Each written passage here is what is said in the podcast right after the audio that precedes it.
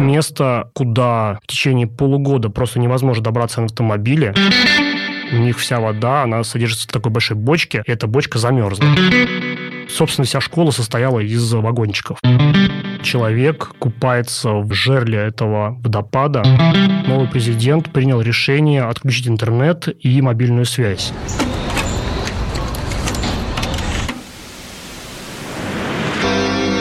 Всем привет!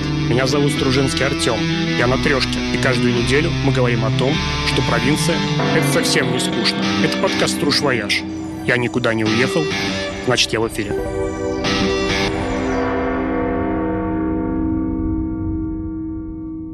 Прошлый раз мы общались с Андроновой Аней и как раз послушали, что же мотивирует гостей моего проекта принимать в нем участие. Но в основном я так понял, что это такие вещи, которые можно зафиксировать в виде рекордов, то есть максимально далеко проплыть на максимальном количестве каких-то транспортных средств и тому подобное. Мне все тоже это очень нравится, и я прекрасно понимаю, что именно таким образом проект развивается, и это привлекает людей. Но сегодня я поговорю о том, что в нем мотивирует лично меня, и вспомню еще один интересный выезд. Очень часто мы говорим о потенциале того или иного региона, то есть э, что там изначально есть, что можно посмотреть и что стоит развивать. Но лично мне более даже интересно находить какие-то места, о которых никто не знает, и находить капитально новый ракурс их некого осмысления. Когда я готовился к выезду в Чернский район, я, честно говоря, даже не знал ничего о нем и не знал, что в этом буду показывать. Да, на территории Чернского района есть несколько исторических усадьб. Это Никольская-Вяземская, где бывает бывал Лев Толстой, и «Бежен лук», собственно, которым принадлежал Тургеневу. Но я был уверен, что посещение этих усадеб, оно сведется к такому скучному походу по музеям, и, собственно, ничего ну, капитально нового мне не даст. Но когда я как раз э, по телефону прорабатывал эту поездку, я уже тогда понял, что это будет вообще такой капитально новый какой-то формат выезда. И с каждым просто человеком, которому я звонил, я общался там по полчаса, по часу, я понимал, что это просто вот будет какая-то кладезь э, новых смыслов, и это очень тяжело даже будет вложить в формат двух дней. Собственно, изначально я планировал эту поездку на февраль, ну, ввиду ее такого низкого интереса, я как раз хотел провести ее в низкий сезон, именно когда максимально мало народу присоединяется к проекту. Но буквально за несколько часов до выезда, когда у меня уже все было готово, мне позвонили несколько представителей принимающей страны и сказали, что к ним э, просто банально невозможно добраться. Несмотря на то, что я обычно не люблю переносить поездки или их отменять, в данном случае я был вынужден согласиться. Я попробовал буквально в течение часа дозвониться до каких-то местных охотников, до дорожников, дорожников до чиновников, и все мне в унисон сказали, что нет, это просто невозможная миссия. И действительно, снегопад такой, что дорогу перемело, и ну, до некоторых э, деревень просто не добраться. Вы помните, что вечером того же дня метель добралась и до Москвы. Вот буквально у нас, например, э, встал МКАД. То есть э, теперь я понимаю, что это было абсолютно правильным действием эту поездку перенести. Я перенес ее тогда на март, то есть ровно на месяц вперед, но при этом попытался сохранить все основные фишки изначальной задумки, и сейчас расскажу обо всем по порядку. Недавно вышло интервью у Дудя с Гордеевой, и там значительный акцент был посвящен именно фигуре провинциальных э, работников музеев, и очень многие люди как раз открыли для себя их значимость. А, собственно, в Чернском районе можно было бы снять просто сериал на эту тему, и в частности, как раз первое место, в которое мы приехали, это усадьба Тургенева Бежен Луг. Это просто поистине потрясающее место. Ее руководитель руководитель Кузнецова, она воспринимает жизнь Тургенева не как какую-то вот э, забытую пыльную историю, а как э, возможность переложить ее в сегодняшних реалиях и сегодняшним языком рассказать э, современной аудитории о жизни Тургенева. Ну, например, вот любил Тургенев лыжи, мы будем устраивать лыжную гонку вокруг усадьбы. Любил он шахматы, будем устраивать шахматный турнир. И когда я только еще прозванивал эту усадьбу,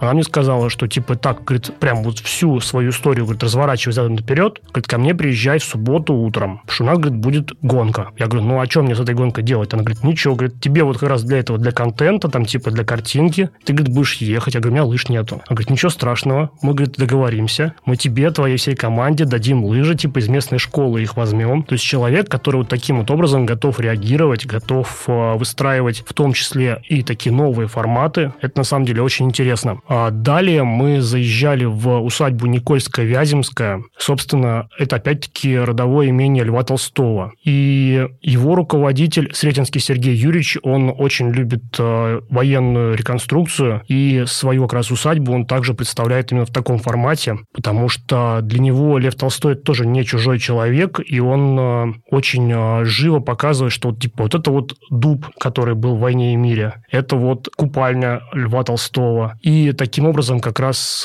пытается воссоздать именно атмосферу 19 века в рамках современной усадьбы. И в частности, он очень любит такие вводить интерактивы, например, когда он, ну, вначале, то есть он знакомится с гостями, а потом их отправляет типа в барский дом, говорит, там будет экскурсия, вам, говорит, ее без меня проведут. А тем временем он переодевается в военный мундир, и когда ты уже выходишь оттуда, он тебя встречает в военном мундире и еще начинает э, кричать, типа, стой, кто идет, ну, то есть в таком режиме, то есть, типа, максимально пытается атмосферу 1812 года как раз э, продемонстрировать. А следующие две локации – это прям вот моя гордость, потому что это как раз а, две деревни, которые в течение всего зимнего сезона отрезаны от цивилизации. Первая локация – это деревня Черноусово. А представьте, мы на машине по узкой заснеженной колее проезжаем до деревни Уготь, а дальше порядка трех километров идем по полю пешком, просто по колено в снегу. Собственно, доходим до деревни Черноусово и видим коллекцию ретро-автомобилей Красинца. Собственно, представьте, место, куда в течение полугода просто невозможно добраться на автомобиле, в свою очередь содержит э, просто потрясающую коллекцию из более чем 350 машин. А мы договорились поговорить с владельцем коллекции, и для того, чтобы организовать беседу, он позвал нас в свою летнюю резиденцию. Это такой э, стоящий на приколе Рафик, котором обивку подрали кошки. И сейчас я вам включу фрагмент начала нашей беседы. Сейчас, Тут у вас приемный кабинет, да? По сути, да, это летняя резиденция, скажем так. Вот. Но я, видите как, я в силу того, что... Присаживайтесь. У вас сколько, четверо? Четверо нас.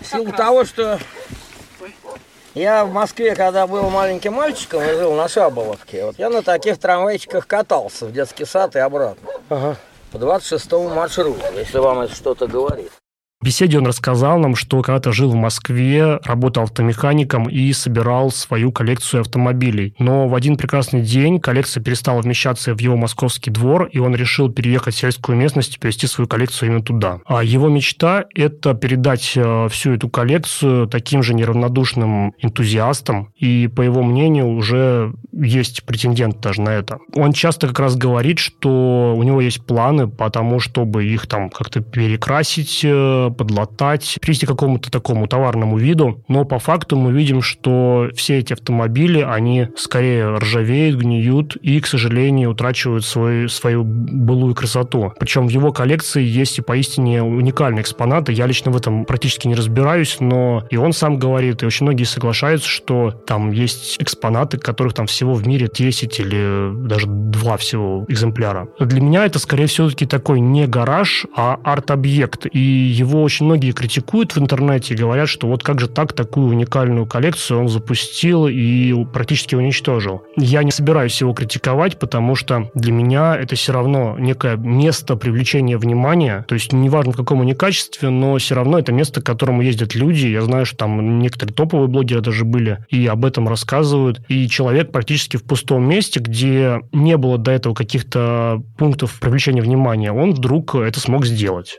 Второй локацией была деревня Орловка. Здесь примерно такая же история. То есть мы вначале добираемся на машине до деревни Троицкая, а там на холмике у церкви мы были вынуждены машину оставить и дальше идти пешком. Причем здесь идти еще сложнее, потому что как раз метель усилилась, практически ничего не видно, и плюс, если в Черноусово было хоть какое-то направление, здесь это такие холмы, и просто ты движешься, ну, скорее по навигатору, то есть, ну, забиваешь некую точку и движешься в направлении. А, собственно, в какой-то момент мы уже подумали, что сбились с пути, причем это был такой короткий мартовский день, и на самом деле уже какая-то началась такая легкое волнение. Но в этот момент э, все-таки послышался уже собачий лай, и мы увидели первые дома, естественно, заброшенные. Во всей деревне Орловка сейчас обитаемо всего два дома. В одном живет э, старый-престарый ветеран войны, а во втором э, как раз молодая пара Виктор и Виктория Темнишки. Собственно, ребята тоже переехали из Москвы, им лет моложе, чем мне, и они пытаются, по построить такое вот как бы новое общество. Потому что в какой-то момент они поняли, что в Москве они не могут уделять друг другу достаточно внимания и начали искать какие-то новые форматы переселения в сельскую местность. Но все те форматы каких-то коммун, которые они смотрели, они, как правило, исповедуют какую-то определенную религиозную составляющую, либо еще какую-то, ну, идеологическую. И им это все не подходило, они решили на себе опробовать капитально новый формат. Собственно, дом они приобрели в прошлом году, когда зима была очень э, мягкой, и, собственно, буквально сразу переехали туда и уже на ходу выстраивали некие коммуникации, подводили электричество, делали интернет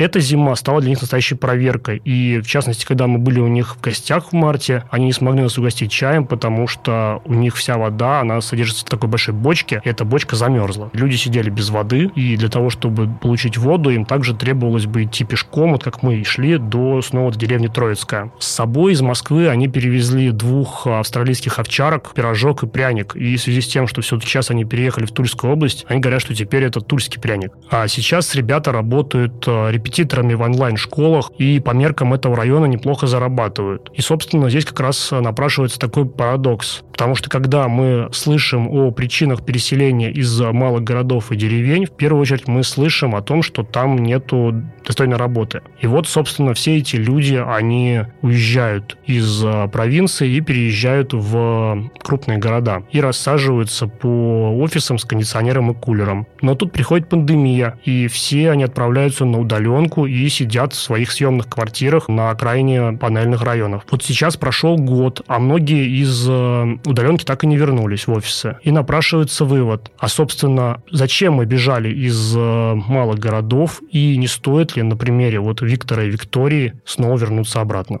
А еще у меня с ребятами вышел такой казус. Э, собственно, в какой-то местной прессе я прочитал, что они являются представителями течения Малакан. Это одно из ответвлений христианства. И, собственно, их переезд в сельскую местность э, рассматривался в этой прессе как такой вот религиозный шаг. А, собственно, когда я приехал к ним в дом, мы поставили камеру, включили звук и начали записывать с ними беседу. Я их в какой-то момент спрашиваю, ребята, а вот, вот про молокан расскажите. Они говорят, а мы не молокане. Я такой, типа, а как так? Говорит, ну, не знаю, нас так вот написали в газете, а мы, на самом деле, вообще ничего к этому общего не имеем. Ну, я практически так сразу, что, ну, все, беседу заканчиваем. Но у меня очень четко осталось э, стремление все-таки с самими молоканами или духоборцами, это подобная ветвь, пообщаться. И я знал, что Чернский район, он в свое время являлся как раз э, местом э, переселения молокано-духоборцев, и поэтому я специально вернулся туда в конце мая для того, чтобы все-таки эту беседу дозаписать. А раз уж у меня не вышло с деревни Орловка, в конце мая я приехал в деревню Архангельская. Собственно, там у меня все-таки получилось встретиться с семьей, ну, с такой пожилой уже семьей, Полина Николаевна и Федор Федорович. Нам для этого предоставили местную школу для того, чтобы мы смогли как раз э, записать э, с ними беседу. И сейчас я вам могу поставить два фрагмента, собственно, о их знакомстве.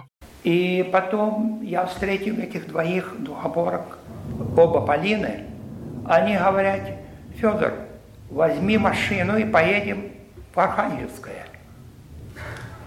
Ну и вот я машину, там, шел мне духоборцы другие, дали машину, и мы поехали.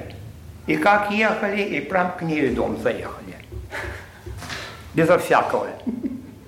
Ну, я тогда сразу поглядел на эту женщину, я лежу, наверное, это для меня.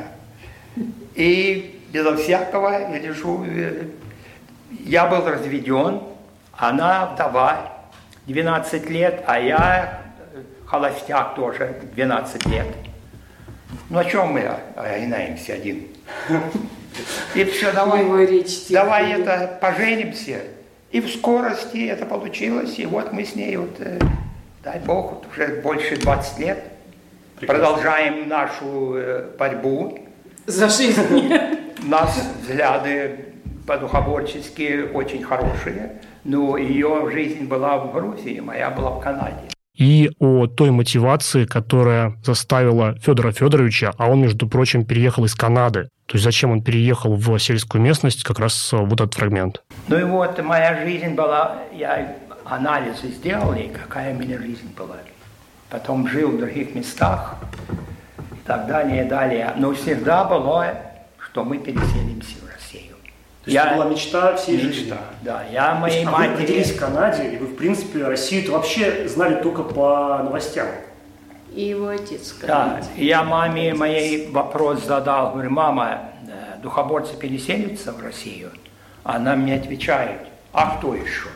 В 90-х село Архангельское представляло собой такое депрессивное местечко у черта на куличках. И сам директор, который тоже переселился в эту деревню в конце 80-х, в одной из первых волн, он вспоминает, как выглядела школа еще тогда. Это были такие вагончики, в которых просто отсутствовали внутренние перегородки. Ну, то есть, собственно, вся школа состояла из вагончиков. И сейчас э, эта школа, в ней обучается 400 учащихся, и ей очень повезло как раз этим директором, потому что, в отличие от многих других представителей местного чиновничества, он очень открыт и с удовольствием согласился провести такую беседу в своих аудиториях. И такая открытость, она очень сильно располагает. Всего этого не было бы, и это мне подтверждали очень многие из участников моей экспедиции и те люди, с которыми я общался, без бывшего главы района Волкова Виктора Даниловича. Собственно, у него были большие перспективы на политическом фронте, но в итоге он выбрал развитие собственного района, и вот что он сделал за то десятилетие, когда был у власти. Собственно, Собственно, он как раз принял участие в программе переселения молокана духоборов и поговаривают, что он самолично ездил, например, в Канаду и уговаривал местную диаспору переехать вот в эту вот деревню. И многие его хвалят за то, что он очень быстро организовывал процессы, и к моменту их переселения он уже построил там какие-то домики, быстро организовал транспорт, обеспечил доставку инструмента и тому подобного, и целиком удовлетворил как раз все те первичные нужды, которые были у людей. Так также он очень много сделал для развития исторических усадеб и музеев. В частности, о нем очень тепло отзываются как раз в усадьбах Никольска-Вяземска и Бежен-Луг, в которых мы были. Он вступал в различные гранты, много коммуницировал с фондами, вплоть до ЮНЕСКо. Также он всегда готов на контакт с блогерами, представителями культуры, художниками, всеми, кто уделяет внимание его району. Есть у него и такие одиозные помыслы, например, в свое время он запретил в районе аборты, но при этом он со всеми роженицами, он общался, решал их проблемы и в том числе даже выдавал квартиры в районе. А пускай для многих такое руководство кажется слишком авторитарным, но за годы его правления население района увеличилось более чем в два раза. Это просто можно сравнить с э, как раз аналогичными районами, например, Тверской области и в том же самом моем родном Весегонском районе население как раз уменьшилось в два раза. Он представитель старой школы управления, который рассматривает веренную территорию не как э, какую-то вот временную администрацию, а как э, свою собственную вотчину. И пускай принимают порой одиозные решения, но отвечает лично головой. Это вам не просто администратор, а это человек, который любит свое место и считает, что для его преуспевания все средства хороши. Его средства могут нравиться или нет. Но вот ты несколько дней мотаешься по отрезанным друг от друга деревням, общаешься с людьми, проникаешься к такому руководителю огромным уважением и восхищением. Вторую часть моего сегодняшнего повествования я хотел бы озаглавить «Что не так с Африкой?». Собственно, я воздержусь от каких-то конкретных выводов э, и расскажу просто о своих каких-то замечаниях, подсмотренных мною в, в ходе моей поездки несколько лет назад в Замбию. А здесь я не буду говорить про обилие минеральных ресурсов, про огромный потенциал Африки, про очень молодое население и обилие трудоспособных кадров. В Африке есть места с прекрасной природой, и как раз одно из таких мест я и посетил. А, собственно, я увидел фотографию водопада Виктория, и как э, человек купается в жерле этого водопада, Оказывается, что в сентябре, когда водопад максимально пересыхает, туда можно пробраться и, собственно, купаться прям вот в самой высокой точке, то есть под тобой уже идет как раз падение воды. Это называется купель дьявола. И меня это очень сильно замотивировало туда съездить. Вначале я прилетел в Лусаку, это столица Замбии, и оттуда уже на местном автобусе переехал в город Ливингстон, где и находится водопад. По каучсерфингу я списался с какими-то местными ребятами, и вот я как раз в Лусаке встретился с первым типком и спрашиваю, где ты работаешь? Он говорит, I have a project. Я говорю, ну а что за project? Он говорит, ну вот есть э, благотворительная помощь, а мы берем от нее часть и воспитываем детей из детских домов в течение дня. Ну, то есть получается, что они их берут, что-то там с ними делают, и ночью снова дают детские дома, потому что у них как бы никаких э, ни домиков, ничего нет, то есть они могут только вот весь день с ними сидеть. Я говорю, ну да, круто. Потом э, я уже переехал в Ливингстон и встретился с другим типом, причем мне каждый раз очень подозрительно было, потому что они соглашались встретиться в рабочее время, а обычно все-таки все люди стараются такие встречи назначить либо на выходные, либо на вечера, а тут нет, они легко соглашались именно давай вот днем в какой-нибудь вторник. Я спрашиваю, а ты что делаешь? Он говорит тоже, I have a project. Я говорю, ну а у тебя что за проект? Он говорит, а есть вот благотворительная помощь, и мы от нее берем кусочек и печатаем какие-то там футболки на тему развития Африки. Я говорю, ну да, круто в Африке оказалось очень важно, насколько ты сумел присосаться к этой вот как раз международной благотворительной помощи. И меня это лично очень как раз задело, что, получается, все местные, они надеются не на то, что они сами что-то сделают, а на то просто, насколько близко они окажутся к центру распределения этой помощи. В целом, народ в Замбии, да думаю, и во многих других африканских странах довольно-таки инфантильный. Половина населения ходит в предвыборных футболках очередного какого-нибудь кандидата, а еще часто люди покупают газету одну на десятерых, и вот так вот целой толпой пытаются ее прочитать, как раз э, в надежде увидеть там какие-то новые обещания очередного какого-нибудь политика. Именно поэтому к власти в Африке очень часто приходят популисты и совершенно некомпетентные люди, и как раз э, проводят в жизнь политику, которая совершенно не приводит ни к какому развитию. Здесь примечателен пример Зимбабве. Еще в 80-е годы это была супер развитая страна, там э, добывалось огромное количество пшеницы, птицы, и они кормили половину Африки. Кроме того, она входит в пятерку по добыче алмазов, золота, меди и прочих минералов. Но в какой-то момент а, Роберт Мугабе, он а, рассорился с а, белыми фермерами и, собственно, выгнал их всех. Это привело к тому, что местное сельское хозяйство просто встало. Оказалось, что черное население, оно не умеет управлять сельскохозяйственной техникой и не знает, как возделывать землю. В итоге Зимбабве оказалась на пороге голода, и и сейчас, э, когда вот я был как раз в Замбии, я в том числе был на границе Замбии и Зимбабве, и на полном серьезе там э, стоят э, местные какие-то молодые люди, которые за один американский доллар готовы тебя на какой-то тачке прокатить до водопада. То есть, типа, настолько все у них плохо. Все думали, что хуже уже некуда, но в возрасте 95 лет Роберт Мугаби скончался, и пришел новый президент. Как это часто бывает в Африке, смена руководства сопровождалась народными волнениями для того, чтобы хоть как-то потушить, новый президент принял решение отключить интернет и мобильную связь. И представьте, чем это закончилось. В стране уже несколько лет практически не было наличного расчета деньгами, потому что из-за инфляции уже появились купюры размером 1 триллион зимбабвийских долларов. И в частности, как раз на водопаде Виктория такую купюру можно без проблем вообще купить за 1 американский доллар. То есть она ничего не стоит. После все денежные расчеты, они как раз производились а, во многом переводами на мобильный телефон телефон. И вот когда мобильную связь отключили, в стране просто остановилась любая торговля, и страна была вернута в настоящие темные века. То есть просто все процессы встали. К сожалению, Африка и сегодня слабо отвечает запросам обычных туристов. Здесь, конечно же, есть э, лоджи супер дорогие, где по территории ходят гипопотамы и жирафы, но именно для обычных туристов здесь нет нормального сервиса, нормальной инфраструктуры, отелей и, главное, компетентных людей в сфере обслуживания. А тем не менее, это не повод торчать дома, и в перспективе у меня сразу несколько экспедиций по Африке, о которых я с удовольствием расскажу вам в следующий раз.